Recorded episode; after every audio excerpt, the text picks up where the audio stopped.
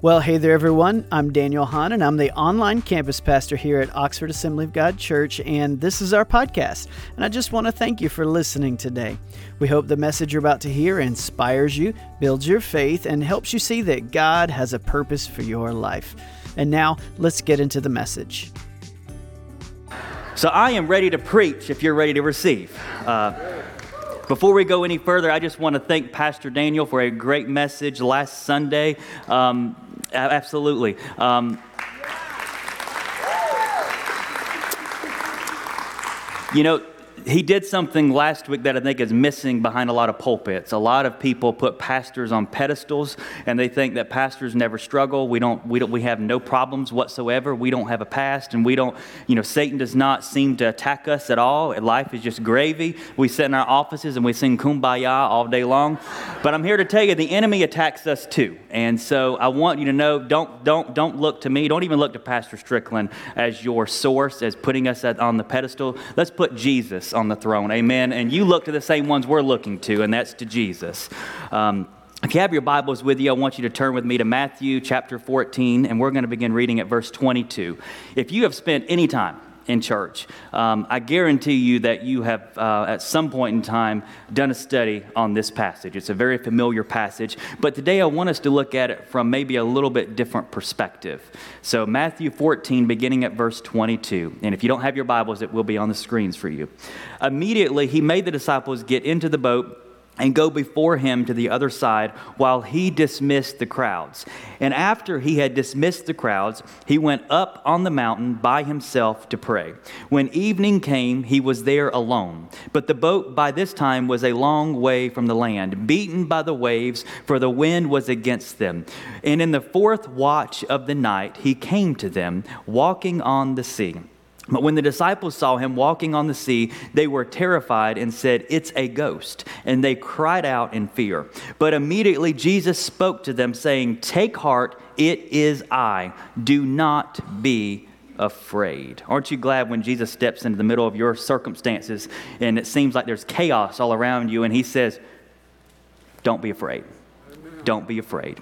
And Peter answered him, Lord, if it is you, command me to come to you on the water. He said, Come. So Peter got out of the boat and walked on the water and came to Jesus. But when he saw the wind, he was afraid, and beginning to sink, he cried out, Lord, save me. Jesus immediately reached out his hand and took hold of him, saying to him, O you of little faith, why did you doubt? And when they got into the boat, the wind ceased, and those in the boat worshiped him, saying, Truly, you are the Son of God. Let's pray. Father, I pray that you would release revelation in this house today. I thank you, Spirit, for your presence. I thank you, Lord, for that word of encouragement to us, God, and we do. Our nation needs to turn to you. You have your hands outstretched, and all we have to do is grab a hold. That's all we've got to do. God, I pray for revival in our nation. And God, we know that with revival comes transparency.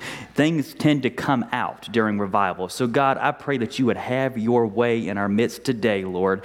God, I, I, I, I surrender my agenda to you. You are over me. You know what needs to happen in this service.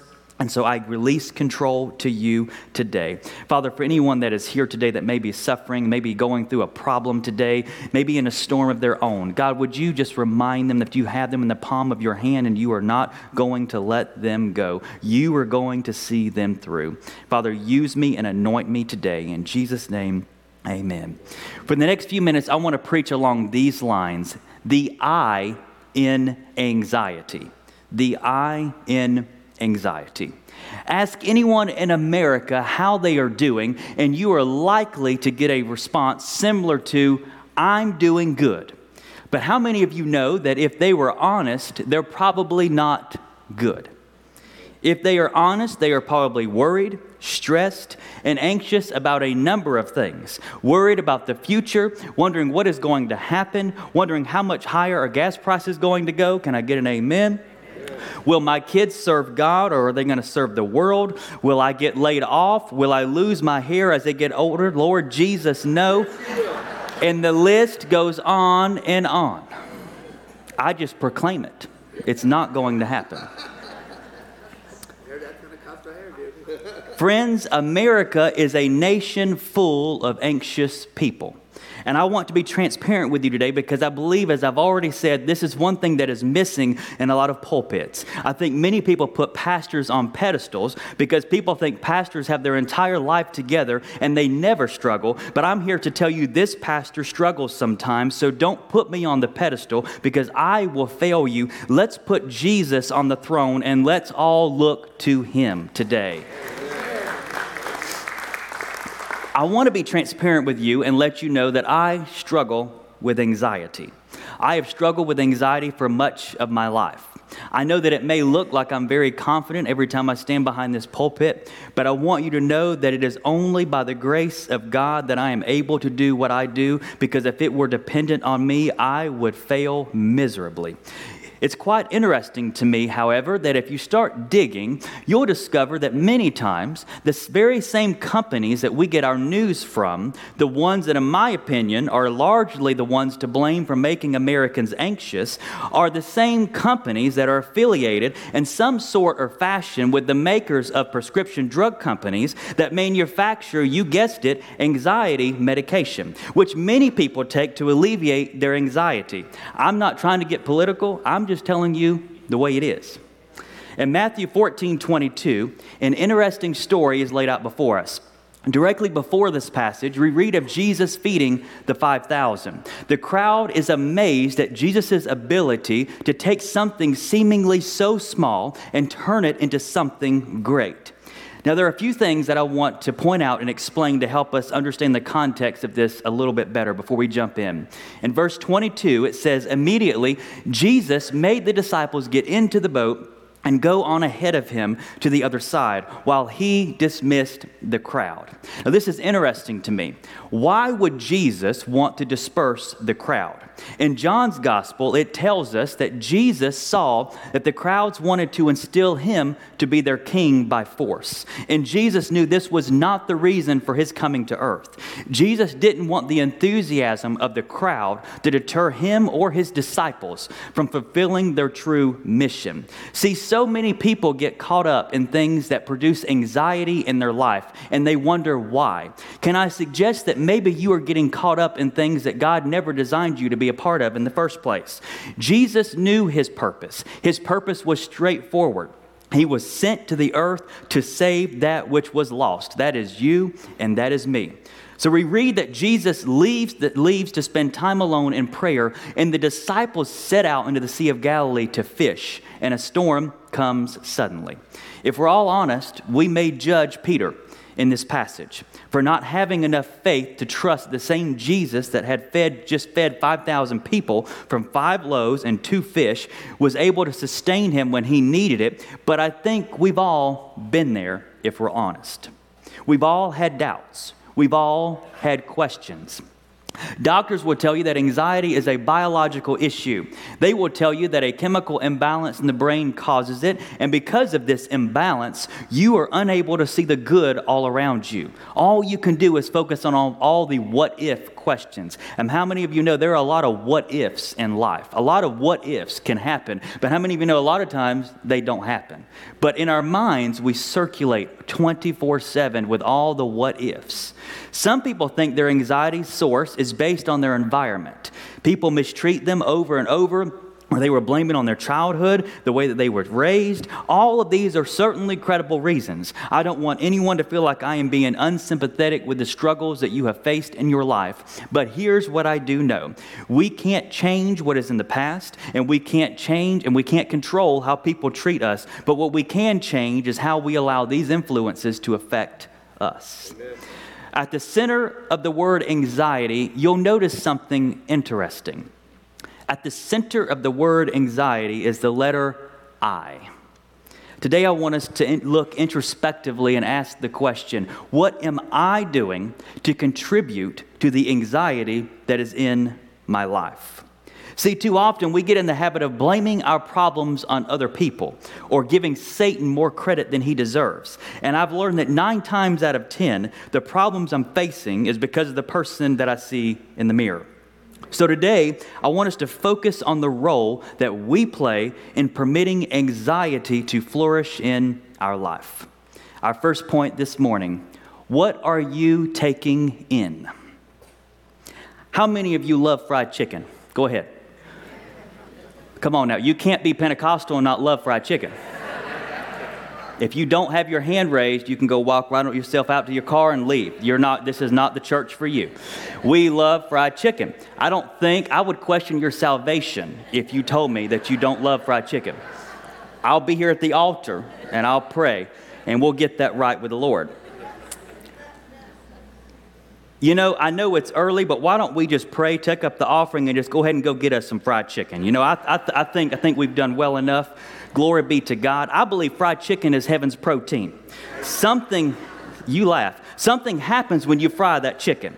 Gator, you know this is true. It's like a holy baptism like no other church. You dump that fried chicken into that oil and you watch as all those impurities come rising up to the surface. I'm not making this up. The apostle Paul even spoke about this. This is scripture, y'all. 2 Corinthians 5:17, "The old has passed away, behold the new has come." Something happens to that chicken when you fry it. But here's what I learned, and this pains me greatly. As much as I love fried chicken, if all I do is eat fried chicken, which I have no problem with. I'm, when I leave church today, I'm going to KFC to go get me some fried chicken. I'm not going to be able to get through that doorway if all I do is eat fried chicken.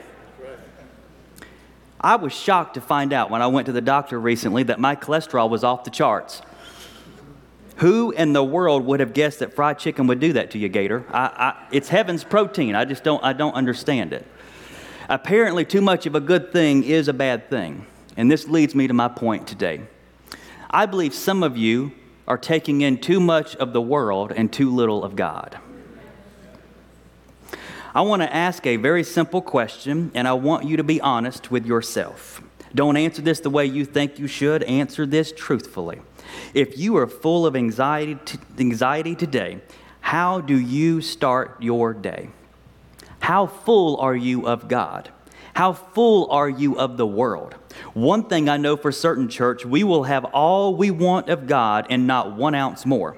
Once we reach the point that we think we are full, that will be the point that God stops pouring in. I can't speak for you, but I need more of God in my life. I need more of His presence in my life. The more sinful this world becomes, the more of God I need in me to point me in the right direction. Because when sin is all around, it is incredibly enticing, church. We can, we can, we can sit here and act like it's not, but it is incredibly enticing. Satan knows what he is doing. It is incredibly powerful, but as long as we are staying grounded in God and his word, there is not a single sin that can convince me that it is more pleasurable than spending time in God's presence. Amen. Some of you are wanting peace in your life, and I believe God wants to put it in you, but some of you are so full of the world that He has nowhere to put it. You have designated that space for things of this world, and I'm telling you, church, you cannot serve both God and man. If you are feeling anxious today, may I encourage you to first determine if the root of that feeling is truly anxiety or is it conviction from the Holy Spirit. I don't want to make a blanketed statement, and I say that this is I say that this is the case with everyone, but friends, we have so much sin in our culture today that I believe many people that say they are suffering from anxiety are not actually suffering from anxiety. I believe they are feeling the convicting power of a loving God that wants them to stop sinning and turn to Him, and because it's not comfortable, they just say, Well, I suffer with anxiety. I believe we have many people today that are trying to live for God while they are still holding firmly onto the things of this world, and you cannot do both. You cannot live for God and happily choose to cave to sin over and over and over. If you don't believe me, allow me to remind you what happened to Saul. Saul repeatedly resisted God in many ways. He repeatedly told God no when God instructed him to do something. Saul wanted to do things his own way. He had his own agenda. Saul thought he would be freer to do his own thing without the Spirit of God hounding him, without God bugging him. But what he didn't realize is that the very same presence that was bugging him was actually protecting him. He failed to realize that without God, he really was not much, church. Saul thought that he could do better on his own. How many of us have done that? God, I know that you want me to do X, Y, Z. I have a better plan. And how many of you know that whenever God allows us to do our own plan, it never works out? It never works out. I just want to preach for a minute. See, the world is committed to doing things their own way. Well, Pastor, I want to be in charge. I want to do my own thing. I'm not going to listen to or respect people of authority because I know what needs to be done and I don't need to listen to anybody. I have the right to do what I want to do with my own body. Well, let me tell you something, friend. You certainly can do whatever you wish to do. But just let me offer this word of wisdom. Don't blame God when his hand of protection lifts off of you so you're free to do your own thing and the enemy comes in like a flood, like it did with Saul. We can't blame God for our own sinful choices and actions. He is a gentleman, he will not force himself on anyone. The clay cannot say to the potter how to form it. it Saul was not beyond repentance, though. God wanted him to repent, but Saul chose to continue serving his very own agenda. Many in the world today claim they are suffering from anxiety, but I believe many are suffering from the convicting power of a loving God. Now, please hear me. If you struggle with anxiety, please do not think that I am belittling how you feel. And please don't think that I am saying that if you are struggling with anxiety, then you must have unrepentant sin in your life. I simply want to cover all the bases. And if you have sin that needs to be dealt with, the Holy Spirit will bring it to your attention. I am not the one that convicts, I'm just a messenger. I've already alluded this earlier, but some of us need to quit spending time with and around things that drain us of life, and we need to start spending more time doing things that are life giving. If your anxiety is on the rise, take a look at what at what and who you are allowing to speak into your life. I believe some of you have given the wrong people a megaphone to speak over you, speak life, speak over your life, and they are speaking ill to you, and it's time for you to take it back. You should not allow people that intend to cause you harm to have a megaphone. If you if some of you tuned into God's word for your news as much as you tune into your TV, I believe you would certainly feel less anxious. Come on, come on, come on. If we intake more of the world than we do of God, church, that will certainly be a source of anxiety. Amen. I want to share something with you that I learned from another pastor. It's a brand new feature that I did not realize that our phones had. And I'm, I'm going to assume that you probably don't know this either. This is very powerful, church. It's almost as powerful as bapti- baptizing fried chicken. It's, all, it's right there. See, if you press this button right here on the side. Now, my phone, it's fancy, so I've got two buttons I got to push. You push this button, and you push this button, and this magical screen pops up. See that? And then if I turn it like this, it turns off. Friends, we are not designed to be connected to the world 24 hours a day, seven days a week.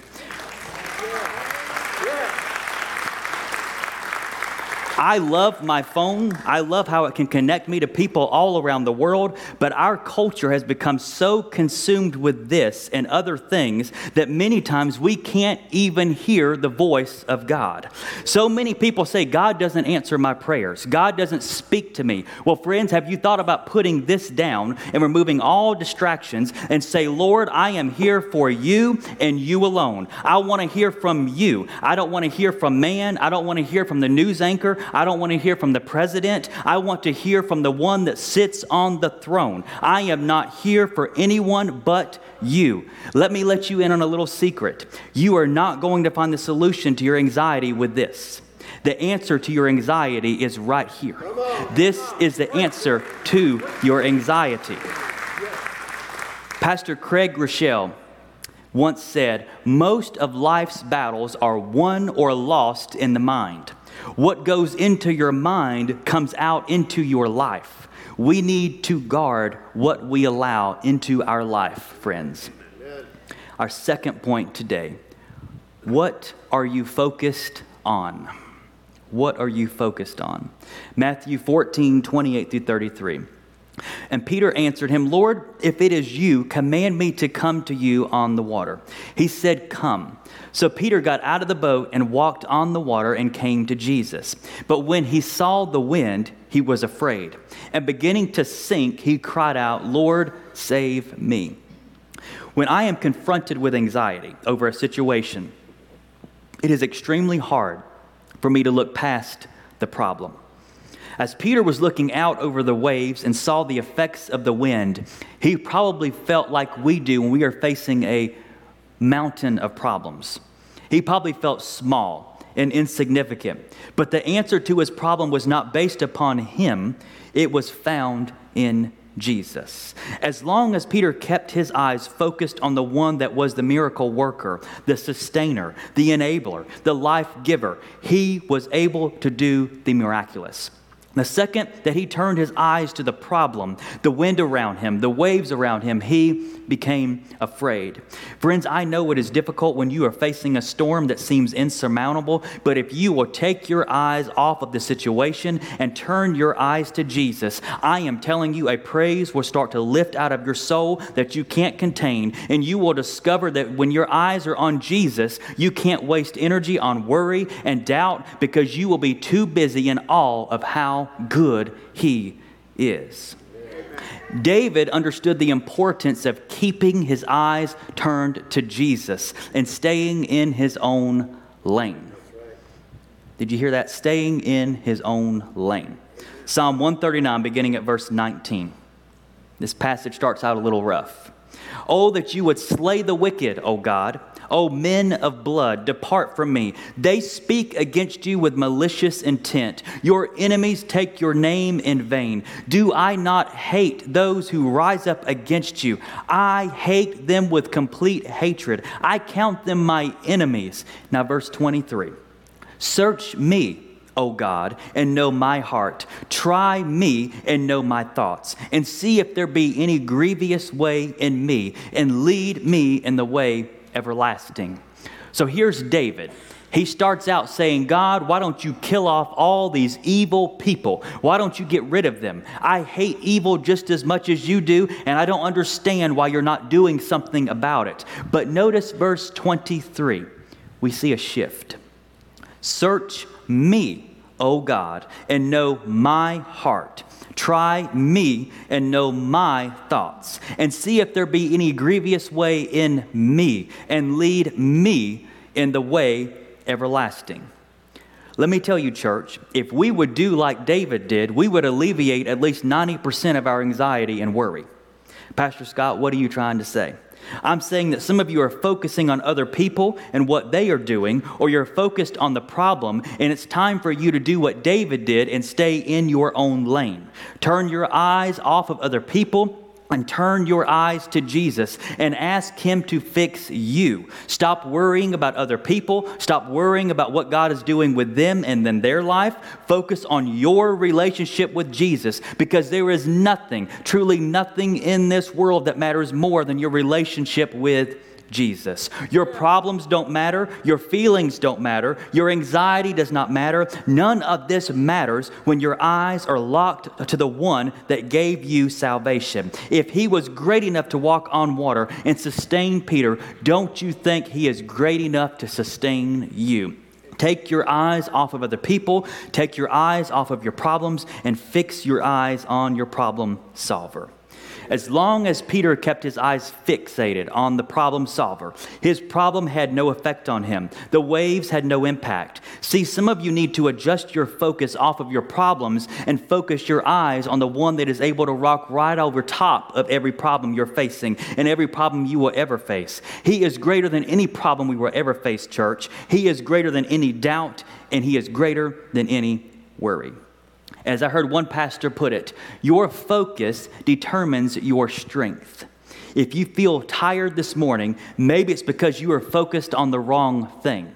If you feel exhausted today, you're a college student and you don't know how you're going to graduate, or you're a high school student and you don't know what the next step is for your life. Maybe you got laid off of your job this week and there is stress in your life and you are worried about the future, wondering how are you going to provide for your family. Maybe there is tension in your marriage today and in your house and you don't know how to fix it. Or maybe there are problems with your health. You got a bad doctor's report this week and you don't know what to do because the doctor told you that things don't look good. If you were to ask me, Pastor Scott, what should I do? I would tell you focus on Jesus, focus on Jesus, focus on Jesus, focus on Jesus. Jesus is alive. He is for you, He is not against you. He is your Savior. He wants you to succeed. He is your shepherd. What are the practical steps, Scott? Focus on Jesus. Friends, the more that we know Jesus, the more we will start to look like Him.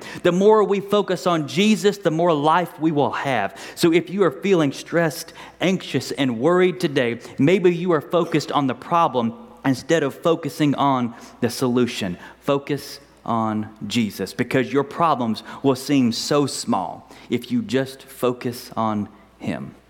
Our third point who are you trusting in?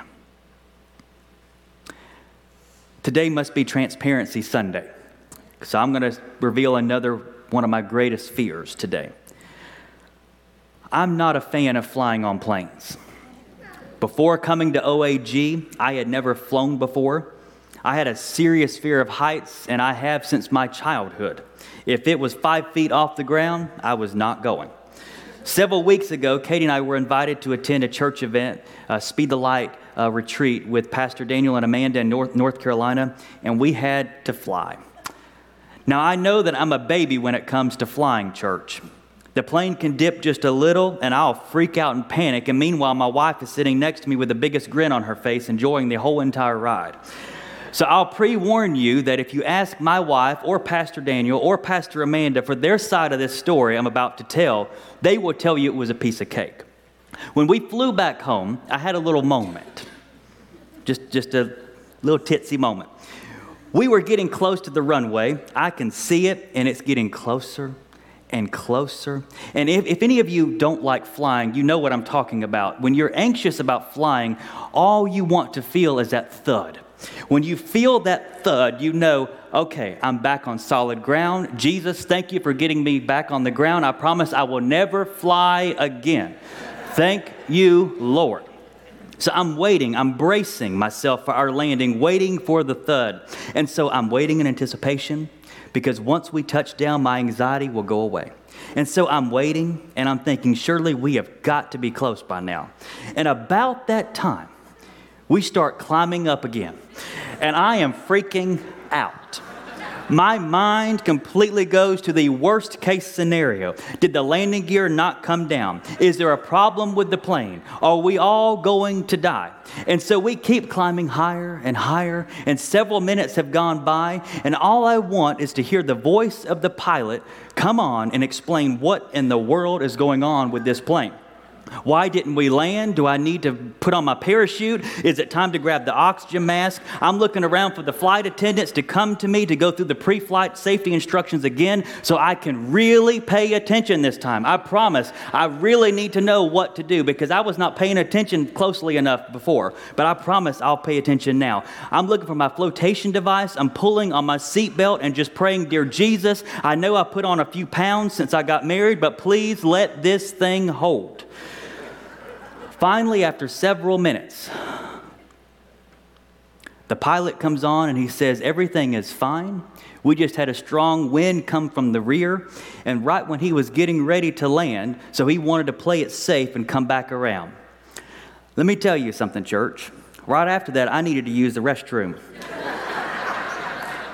I thought to myself, Pilot, you might think everything is fine until you go look in that bathroom, and then you'll discover everything is not okay.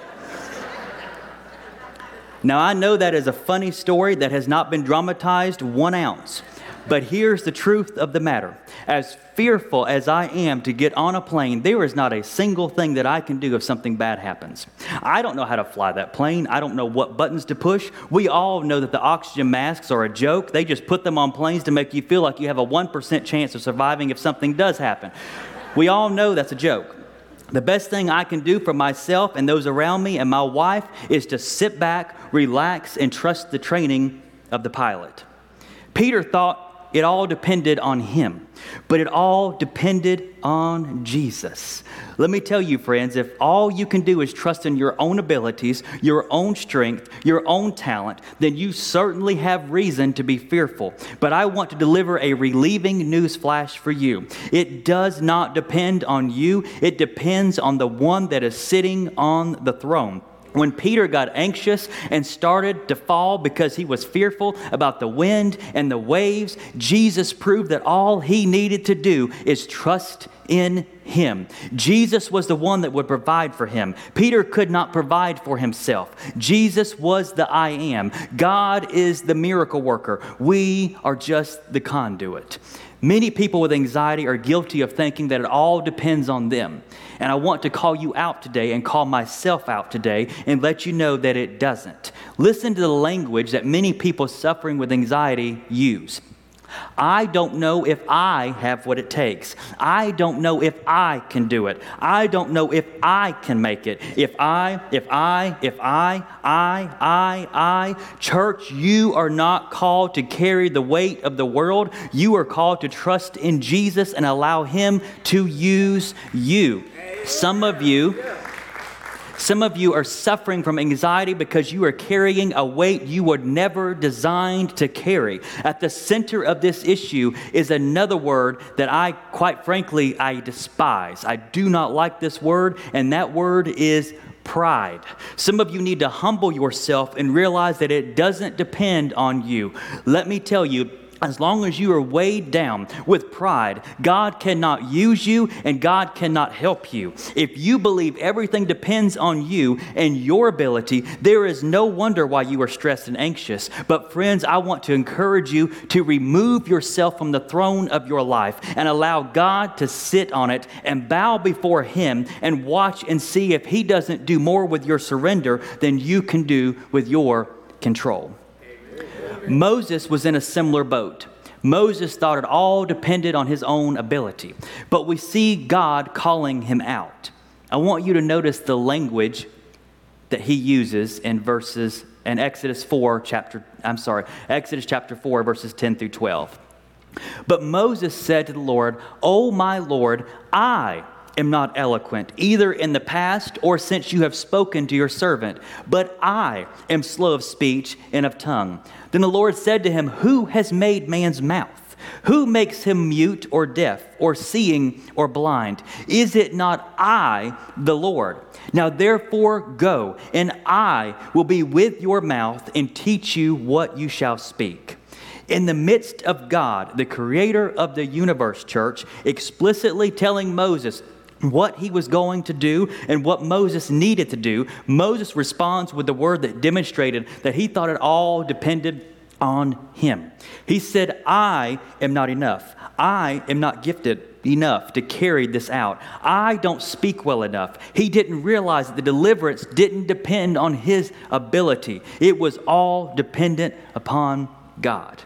See, in our minds, when we say that I am not gifted enough, to do something. We think we are being humble. But, friends, if we realized who was doing the work, then we would know that it is not humility, it is pride in our own abilities. Church, the fact that Jesus had to come to the earth to die for our salvation proves that you and I are not capable on our own. We are not gifted enough. We are not smart enough. We are not righteous enough. We are not strong enough. But aren't you glad that it doesn't depend on you? Stop placing yourself on the throne and put God where he rightfully belongs. Jesus belongs on the throne. Stop placing yourself there. Amen. Point number four where do you run when you have doubts? Matthew 14, verse 30. But when he saw the wind, he was afraid. And beginning to sink, he cried out, Lord, save me. Jesus immediately reached out his hand and took hold of him. I want to do you a favor today if you are struggling with anxiety because you have doubts. Friends, doubts will come. Any Christian that tells you they have never had doubt is lying to you. I heard a story from Pastor Craig Groeschel that he once shared about John Kavanaugh. John was searching for a purpose in life. He had doubts, and so he packed up his bags, moved all the way to Calcutta to serve the poor with Mother Teresa. And Mother Teresa asked him, How can I pray for you? And he said, Will you ask God to give me clarity? And Mother Teresa said, Clarity is the last thing you're clinging to and must let go of. She said, I'm not going to pray for clarity. And he looked at her and said, You seem to have purpose in everything that you do. You have clarity. Why won't you pray for me to have clarity? And here's what she said I've never had clarity. What I've always had is trust. So I'm going to pray that you trust God. Some of you have been asking questions your whole entire life, and you are causing yourself a great deal of anxiety because you don't have all the answers to all the what if questions, but you, and you don't have clarity. And I want to encourage you that it's not bad to ask questions, but at some point in the midst of your doubts, the thing that you need may not be clarity, you might need trust. You see, doubts will come. But today I want to encourage you to be careful where you run to when you have doubts. I have no problem with people seeking out wise counsel from their peers. But, friends, our world today is more interested in man's opinion than God's truth. When you are stressed, when you are worried, when you have doubts, when you need direction, run to Jesus. When anxiety is on the rise, many people choose to turn to things that promise a temporal relief alcohol, drugs, pornography, but none of them are the solution. We may judge Peter for not believing, but he knew exactly where to turn when he had doubts, friends. When Peter's faith wavered, he reached out to Christ, the only one that could help. He was afraid, but he still looked to Jesus. When you are apprehensive about the troubles around you and doubt Christ's presence or ability to help, remember that he is the only one that can really help you. So when you have doubts, run to the one that will make it happen. Don't turn to your own abilities. Don't turn to man. Don't turn to the worldly pleasures that provide temporal relief from our anxiety. Turn to the one that will make it happen. Where did Abraham turn when he and Sarah were too old to bear a child in the world's eyes? He turned to his concubine. In other words, he turned to man to be the solution to his problem. But the miracle was not going to be manifested by man, it was going to be manifested by God. When the going got tough, when it looked like God was not going to come through on his promise, when Abraham was overcome with doubt, he turned to his concubine as a solution to his problem. Friends, when the doubts come, and if you struggle with anxiety like I do, there is no doubt in my mind that you do. Turn to God. Our final point this morning you need to form boundaries that encourage and enable you to take a Sabbath. I've noticed a dangerous trend in the modern church. It is a sickness that is spreading like wildfire. And I believe Satan is using it to take down many in the church today because he knows that without times of refreshing, we will stumble and we will burn out. Many of us like to taunt that we work seven days a week and we never stop because we don't want to look weak. And some may even say, I work for Jesus 24 7. And we walk around boastful like it's something to be proud of, like it's an honor badge. But I am here to call you out because that is not something to be boastful about. Sin is not something to be boastful about. Well, Pastor, no one else would do my job. I'm the only one that can do it. It's me or nothing. No one else is gifted like I am. If I allow someone else to do it, they won't do as good of a job as me. So I'd rather do it myself, and that might mean I have to work seven days a week, but I don't care. Some of you have been doing this for years, and it's time for you to have a reality check. You may think that everything depends on you, but I'm going to call it what it is. And the root of that is pride.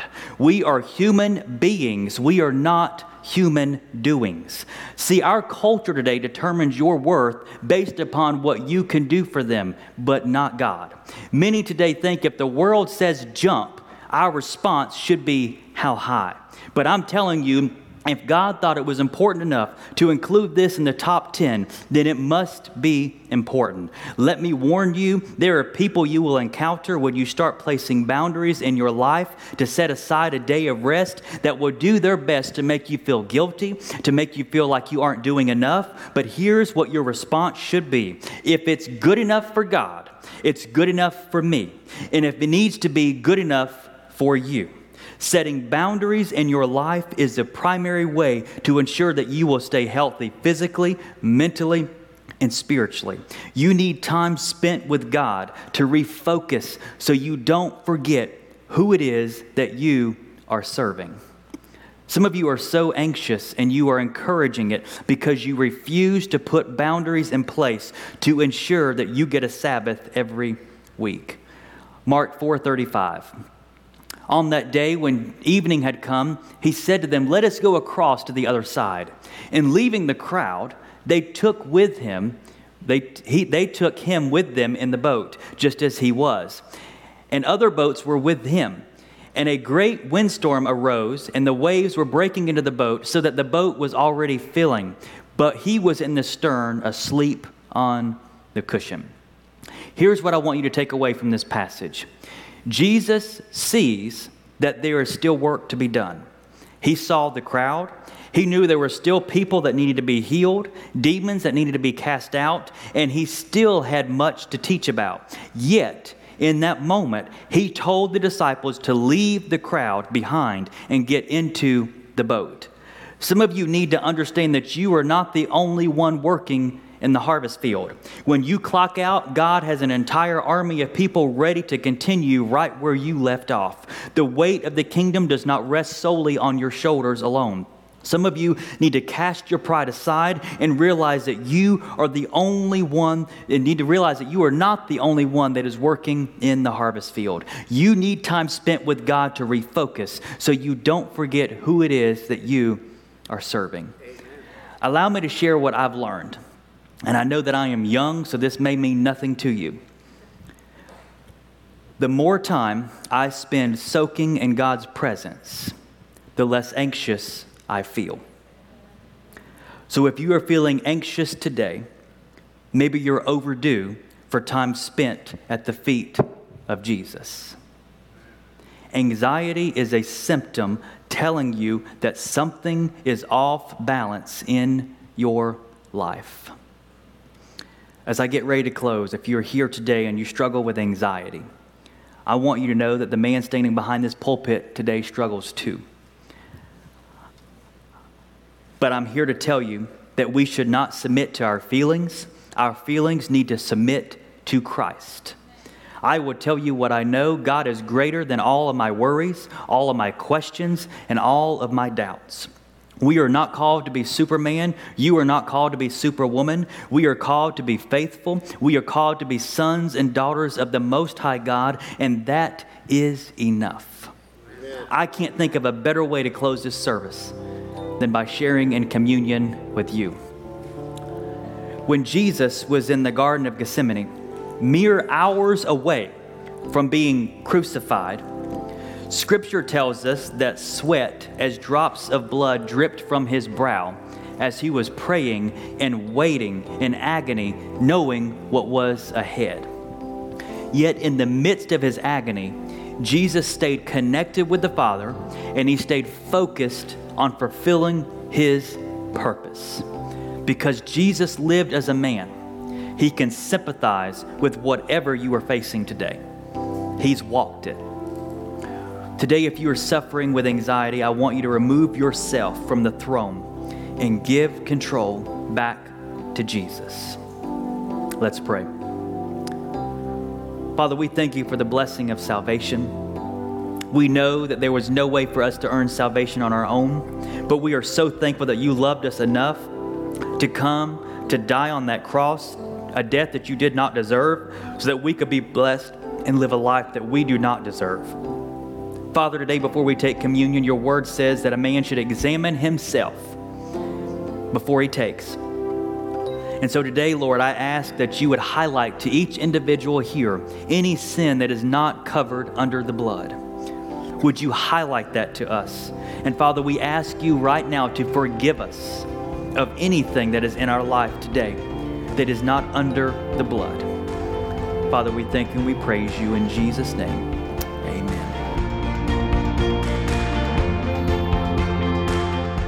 On behalf of our pastor and staff here at OAG, we want to say thank you. Thank you for being a part of our ministry. We are grateful for you and the support you give our church and its ministries so that we can continue to do what God has called us to do to be the family church for the family of God. For more content from Pastor Strickland and Oxford Assembly of God, check out our media website at oag.church/media.